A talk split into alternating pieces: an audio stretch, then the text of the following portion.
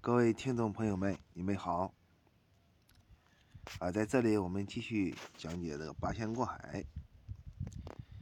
在中国的历史上，啊，这个皇帝啊，具有最高的啊军事上的权利啊，所以说呢，他是为所欲为，想干什么就干什么啊，别人谁也管不了啊。那么呢？他在皇位上的时候，听说这个民间呢，就是说吃了仙丹，啊，吃了金丹，可以长生不老，啊，那么他也要追求长生不老。好，我们来看一下那个秦王，啊，他是怎么追求长生不老的？据说呢，秦始皇的去世，啊，就和服食丹药有关系。在这个《史记》里面记载，啊，关于这个卢生和徐福，啊，这两人，啊，司马迁记载的比较详细啊。卢生是个儒生，给秦始皇想了很多的办法，啊，就是帮助他那个实现长生的目的，啊，没有成功，啊，但是这个徐福这个人呢，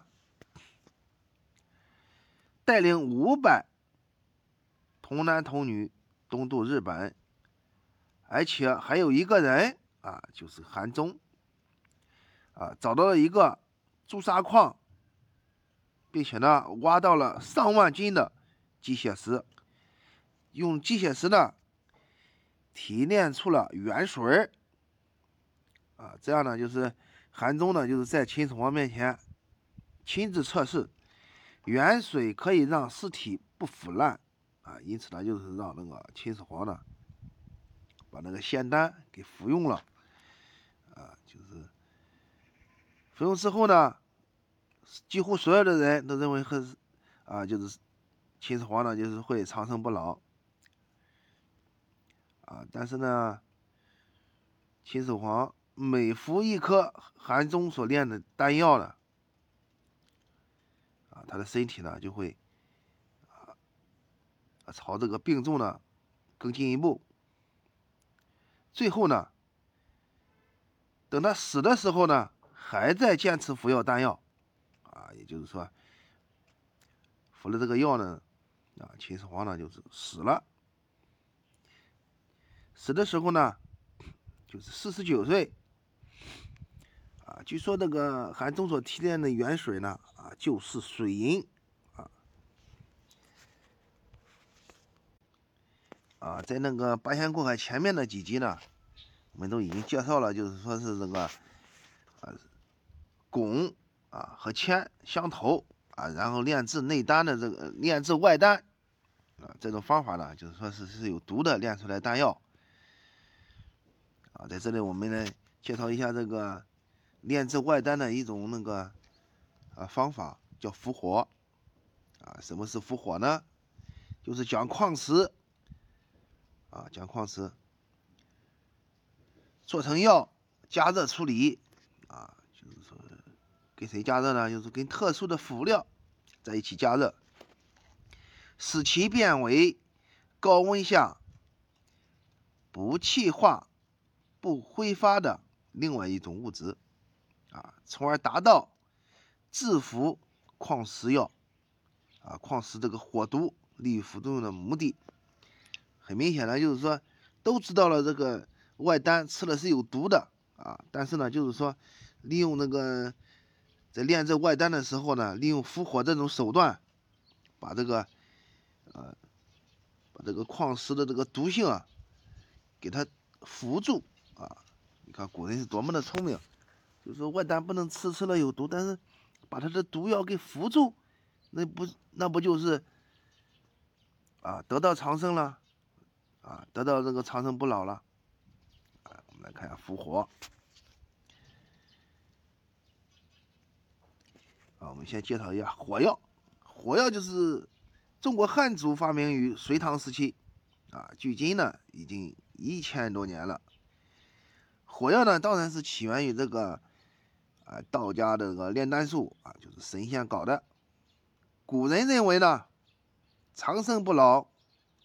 啊，必须服用丹药啊。但是这些炼丹的目的和动机啊，都是非常的可笑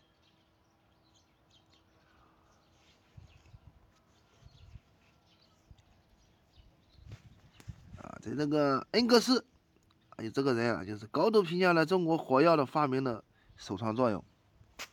他是怎么说的呢？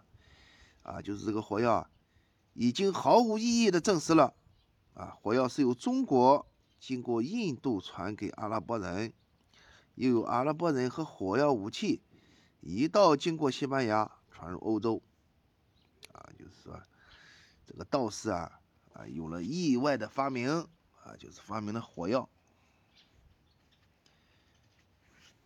古代的这个神仙呢，就是就是炼炼丹的神仙。对于这个硫磺、砒霜啊等等具有猛毒的金石啊，就是在服用的时候呢，就是说是把它的药性啊啊，就是有毒的药性，啊，利用这个手段啊，就是把它这个毒性啊，给它降低啊，就是为了扶持丹药，就是不择手段了，就是。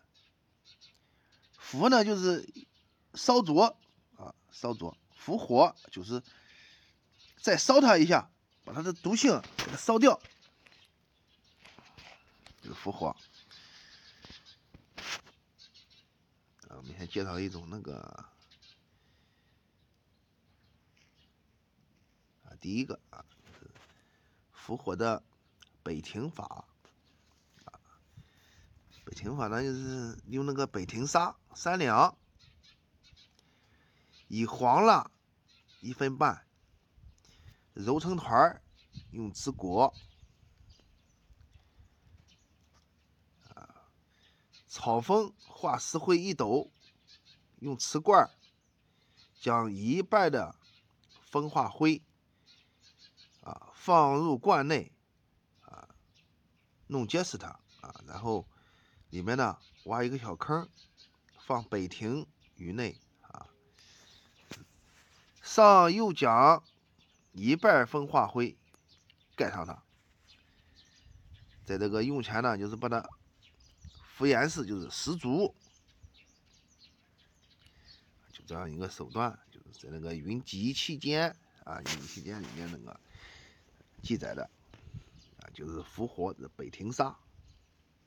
除了那个北庭沙之外呢，还有这个飞符法诀啊，飞符法诀，飞符法诀呢，就是说是啊，一年有三百六十五天啊，二十节气，一个节气呢十五日，就说五日为一候啊，三候为一气，用八气二十四候一百。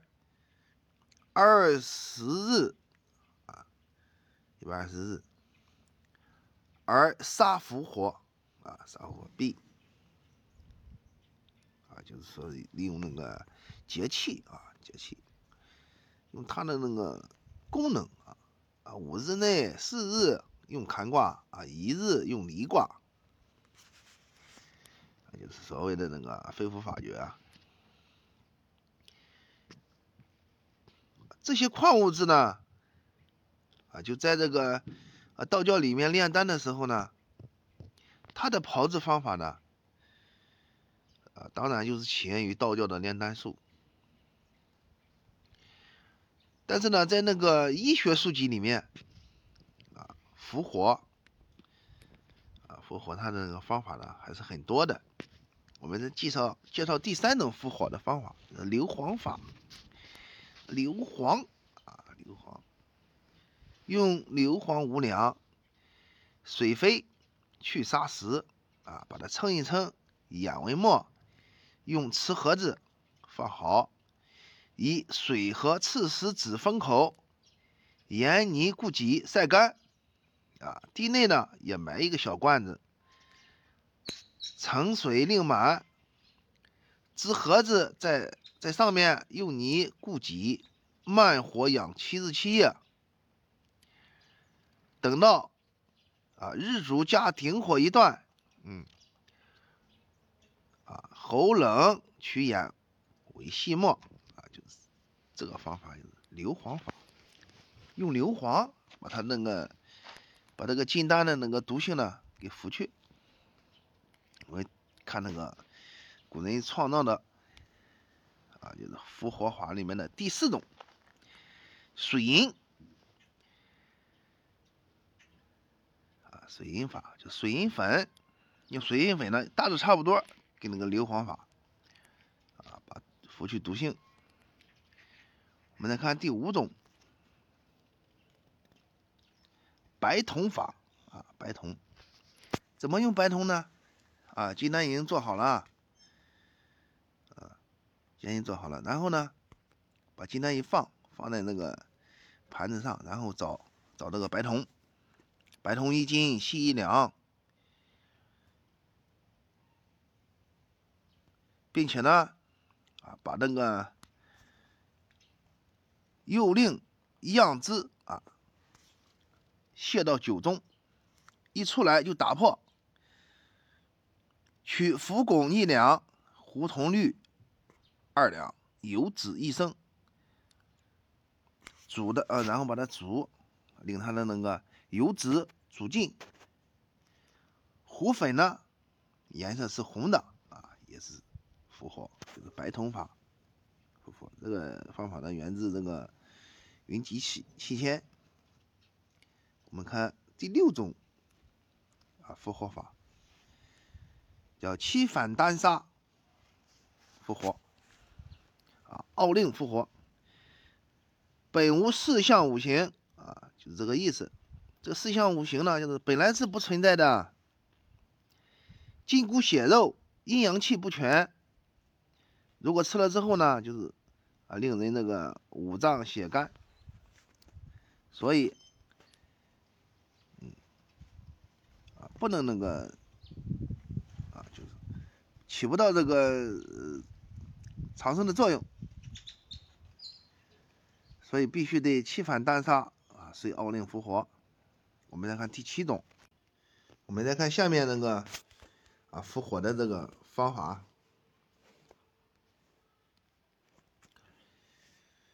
啊，据说第七种叫啊丹砂复活啊丹砂法，丹砂法呢就是保精养魂啊，特别适合长期服用啊，而那个石硫磺复活的方法呢啊可以救脚气。啊，除冷僻，理腰膝，啊，还有那个磁石复活呢，可以明目坚骨；水银复活呢，可以压震，呃，压热振心，压热振心啊。我们再看那个第八种，啊，第八种呢，就是啊，说这个通顶抽风散啊，通顶抽风散也可以复活。它的做法呢，就是消食二两，以新瓷瓶内放上硝石，建以火溶虫汁啊，以生萝卜籽、石石头三十二粒入于硝内，喉咽出啊，进又投之后，萝卜籽消失无声啊，硝呢啊已经复活。我们再看第九种复活方法，就是通灵玉粉啊，通灵玉粉，硫磺半斤，桑柴灰五斗，啊，磷取汁儿，煮三副时，并且呢，时不时呢，要要要以那个铁齿儿操于火指示之。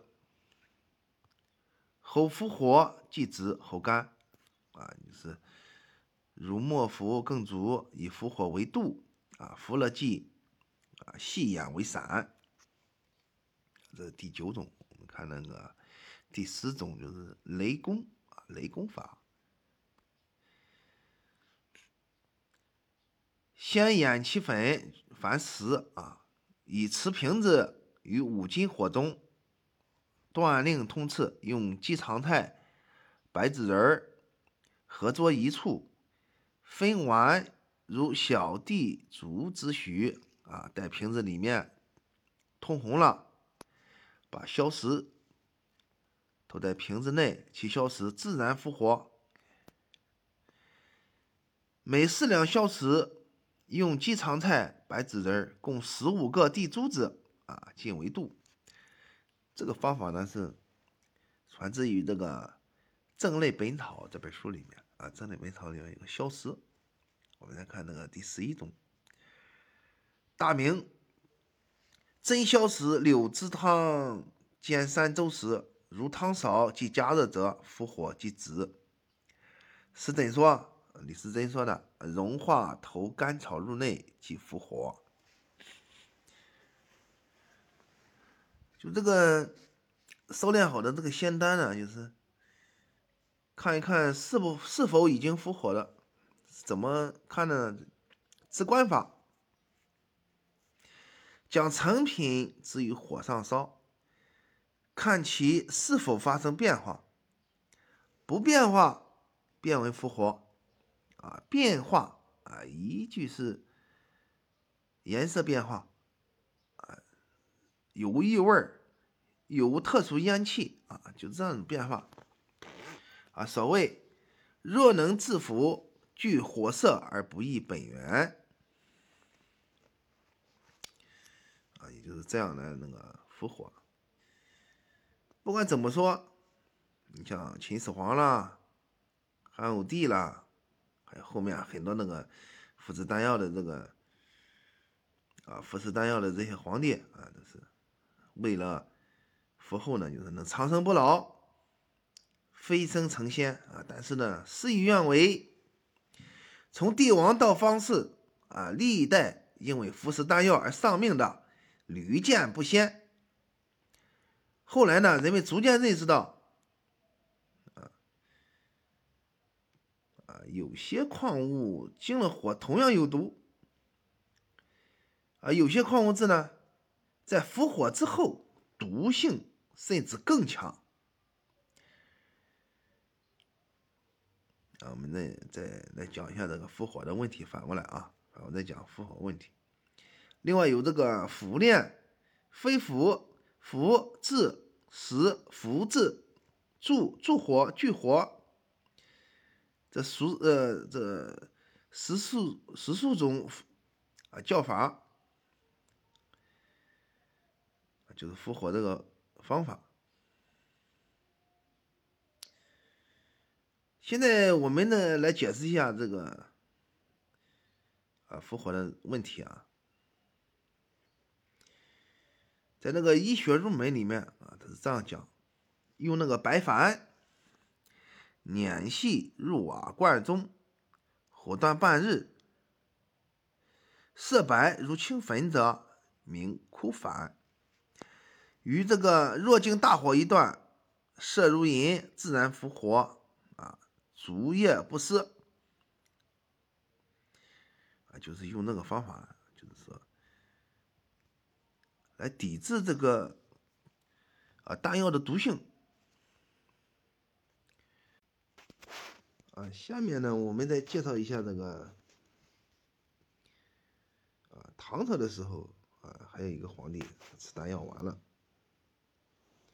啊。第一个皇帝当然就是秦始皇啊，为了长生不老，把江湖术士送上来的丹药当饭吃。基本上那些丹药呢，就是含毒气的这个标准啊，都是超标的啊，所以说呢。秦始皇死在上面的。根据这个《旧唐书》记载，啊，唐太宗李世民也是吃了丹药死去的。是谁给他的药呢？就是古印度啊，古印度的一个方式啊，把那个丹药呢从西域啊送到他的身边。谁知道李世民吃了之后呢，突然死去。这个文武百官呢，就是坚决要把这个胡人要杀掉。啊，但是他的刚刚登基的那个唐高宗呢，啊，担心就是把那个活人杀掉了，就是说他这个皇位呢再当不成，并且呢，大唐的天子吃了丹药去死，啊，这不是一件好事。如果传出去呢，如果传出去，会让天下人笑话。在中国的历史上，啊，就是唐王呢，出于政治的需要，才把这个道教的祖师啊老子作为皇室的祖先，并且呢，允许他们炼制丹药。在唐朝的时候，炼制仙丹的这个活动呢，就达到了这个登峰造极的程度。与此同时呢，啊，也是帝王遭受这个丹丹药制毒的最严重的一个时期。啊，光光这个，呃，光那个啊，大唐的盛世呢，就有六个皇帝因为服食丹药而死。还有那个唐太宗，啊，唐朝中期时候呢，有宪宗、穆宗、敬宗。和晚唐时期呢，有武宗、宣宗，啊，这些人呢，就是啊，就是在这个，在这个道教这方面的这个伤害上呢，就在宗教方面的这个伤害上是最大的。啊，我们再看一下这个明朝，明朝的时候，追求道教的这个问题。在明朝这个皇帝里面呢，有炼丹药的这个习惯，但是大部分都是死于过量服用丹药中毒而死。一千五百六十六年三月，嘉靖告诉大臣徐阶，啊，告诉他什么呢？我得了病，已经病了十四个月了，他想回到。他的出生地，去增强他的生命力，啊，就是这一年，嘉靖皇帝呢死于丹药中毒。但是死呢，对这个绝望的皇帝，其实也是一种解脱。万历年间，明神宗，啊，这个人也死了，啊，葬在了定陵。八月的时候呢。朱常洛继位，那就是明光宗。但是光宗呢，执政了一个月，啊，也是因为服用了这个李可灼所进献的一个红丸，啊，就是丹药里面的红丸，就是仙丹，而死，啊，也是死了，啊，历史上有名的一个功啊，叫红丸案。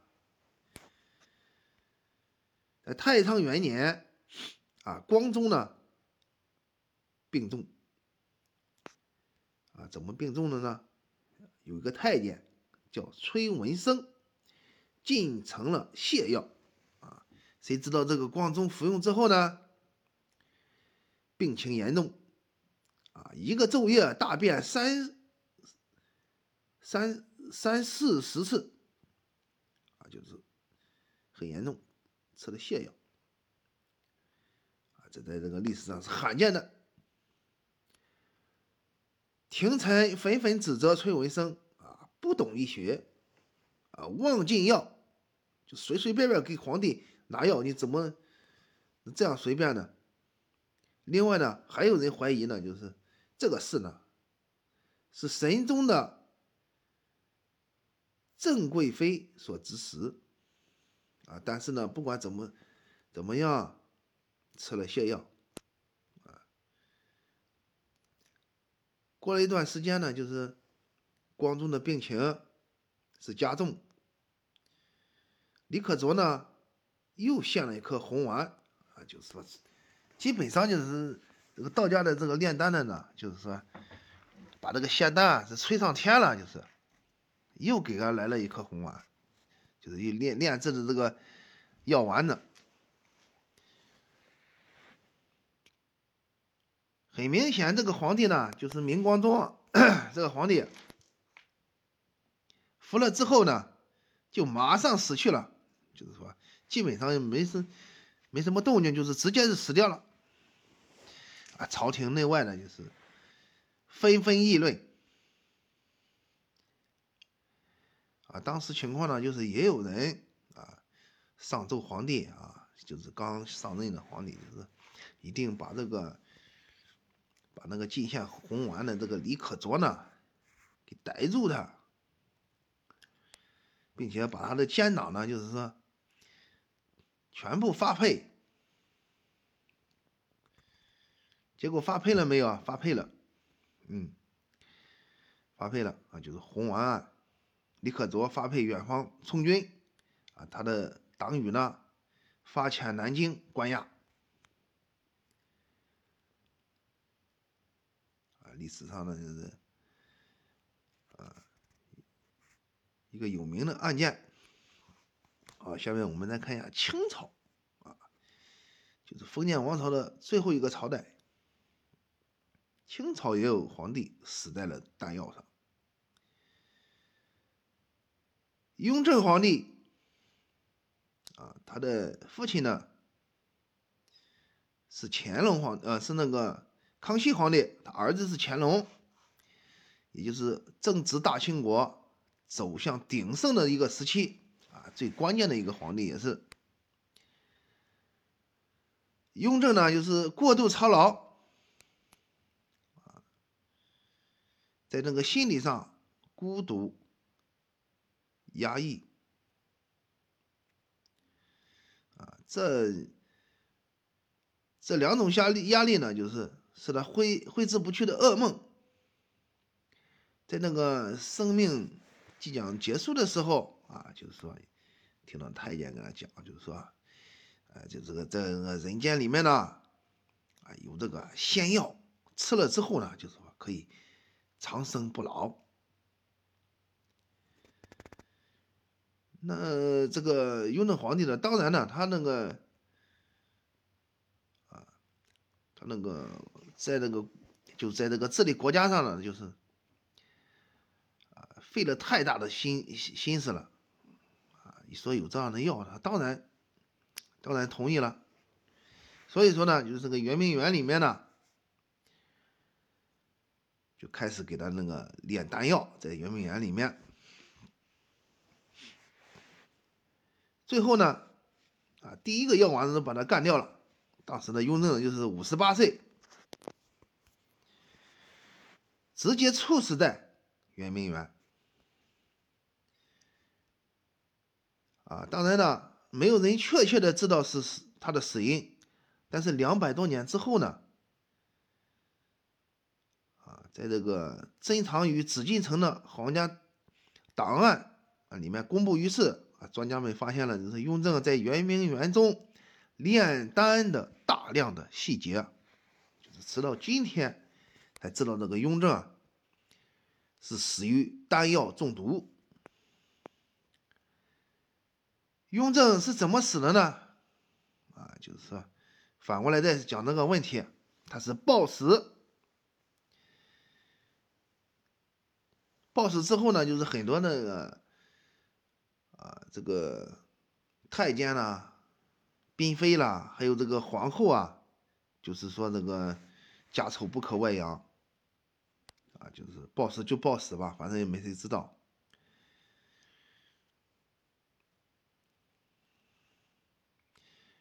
当然，那个乾呃那个雍正皇帝呢，在死的在死之前呢，当天的晚上奄奄一息的时候啊，做了一个。啊，正确的结论就是把那个皇位呢让给那个乾隆啊，就是乾隆皇帝让给他。啊，民间里面呢也有说这个雍正皇帝的死因了啊，啊，就是民间里面当时有个吕四娘这个人啊，他有个父亲和爷爷呢，都是因为那个文字狱。被这个雍正杀害，为了报仇，吕四娘砍去雍正的头，啊，就是说，只好在安放安葬雍正的时候，只好造了颗金头，啊，这都是传说。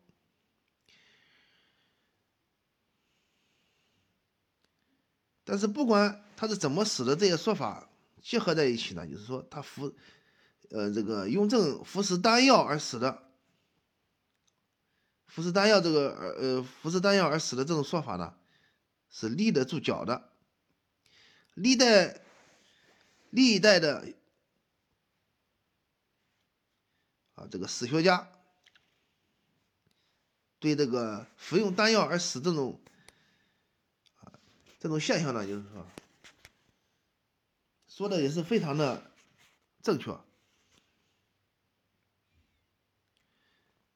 炼丹是道教的一种修炼方法，为的是长生不老。啊，吃了仙丹就可以长生不老，这是道士们的信仰。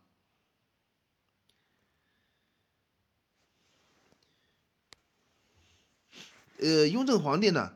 也写过一首诗啊，叫《烧丹诗》，他是这样写的：“千沙和药物，松柏绕云潭，炉运阴阳火，攻坚内外丹。”啊，从这这首诗里面可以看出，雍正早年呢，就是对炼丹呢，就是相当的研究和兴趣。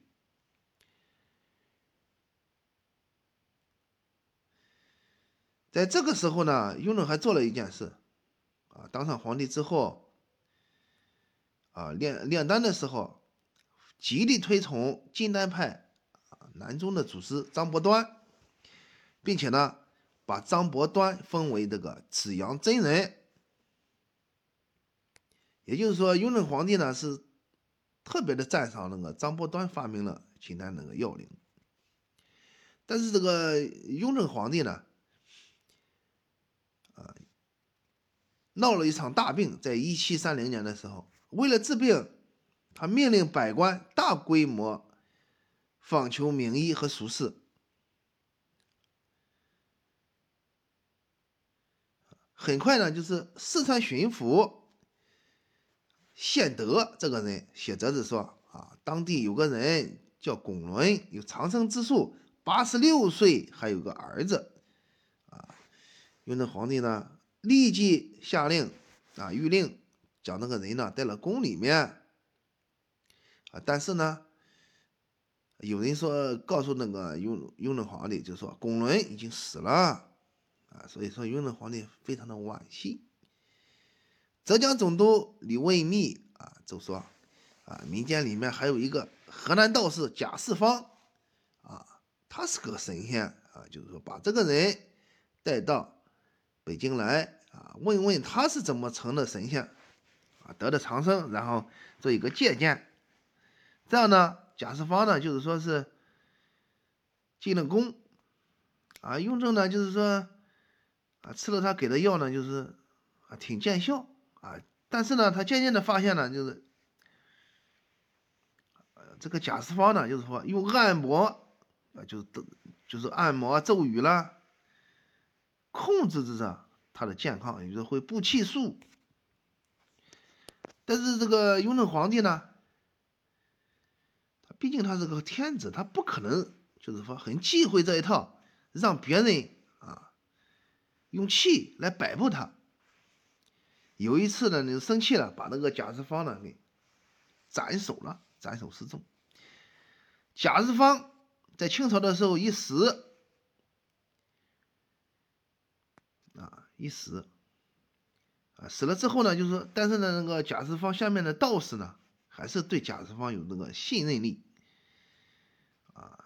根据清宫档案记载，雍正从闹病到死去大约是五年时间，他一直频繁的参加道教活动啊，并且呢，还在这个宫廷里面安放，啊，安放那个，呃，道神符板，甚至在御花房里。啊，御御花园里面呢，建了几间房子，让道士啊在里面住，并且呢，还给道士做法衣，一做就是六十件啊。直到现在，这个北京博物馆呢，还有这个雍正啊穿穿着道教穿着道服的画像。也就是说，雍正雍正呢，在一定程度上是尊崇道教的。啊，那么前面呢，我们已经讲了几几个人啊，就是唐朝的皇帝和那个明朝皇帝啊，都是吃过仙药，都是都是没有得长生而死了的这个问题啊。所以说，在这个雍正这方面呢，我讲的比较多。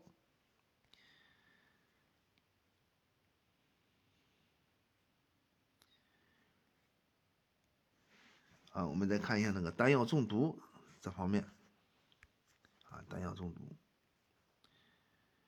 事实上，啊，炼炼仙丹所用的这个铅、汞、硫酸啊等矿物质都是有毒性的啊，对人的大脑和五脏都是侵害非常大的。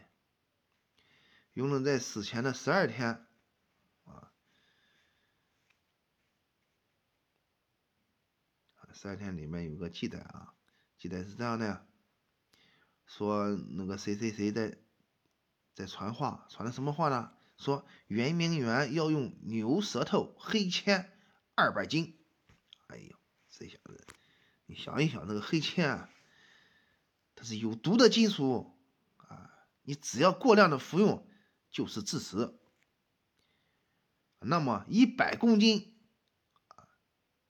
黑铅运到这个皇宫里，不久之后，就是说没过多长时间，这个雍正呢就死在里面了。就是所有的历史学家呢就认为这不是偶然的巧合，啊，就是服用了这种有毒的东西，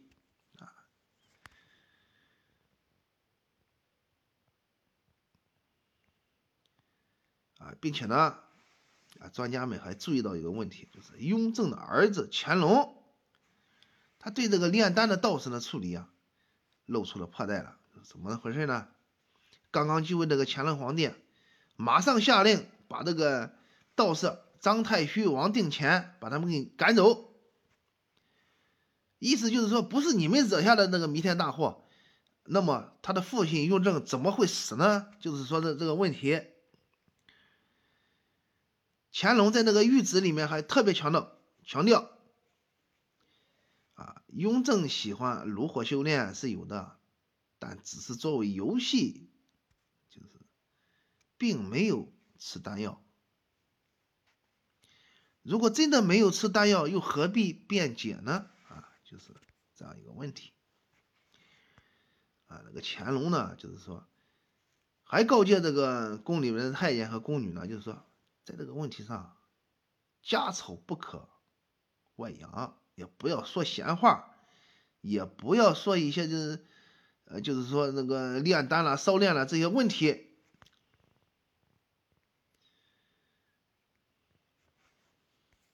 当然呢，就是说，最大的证明呢，就是乾隆呢驱逐炼丹道士，啊，就是一个证据。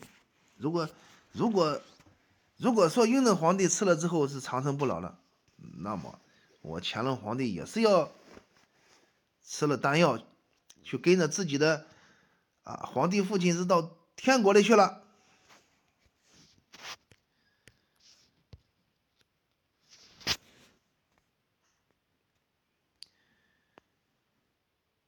好，谢谢大家，这节课就讲到这里。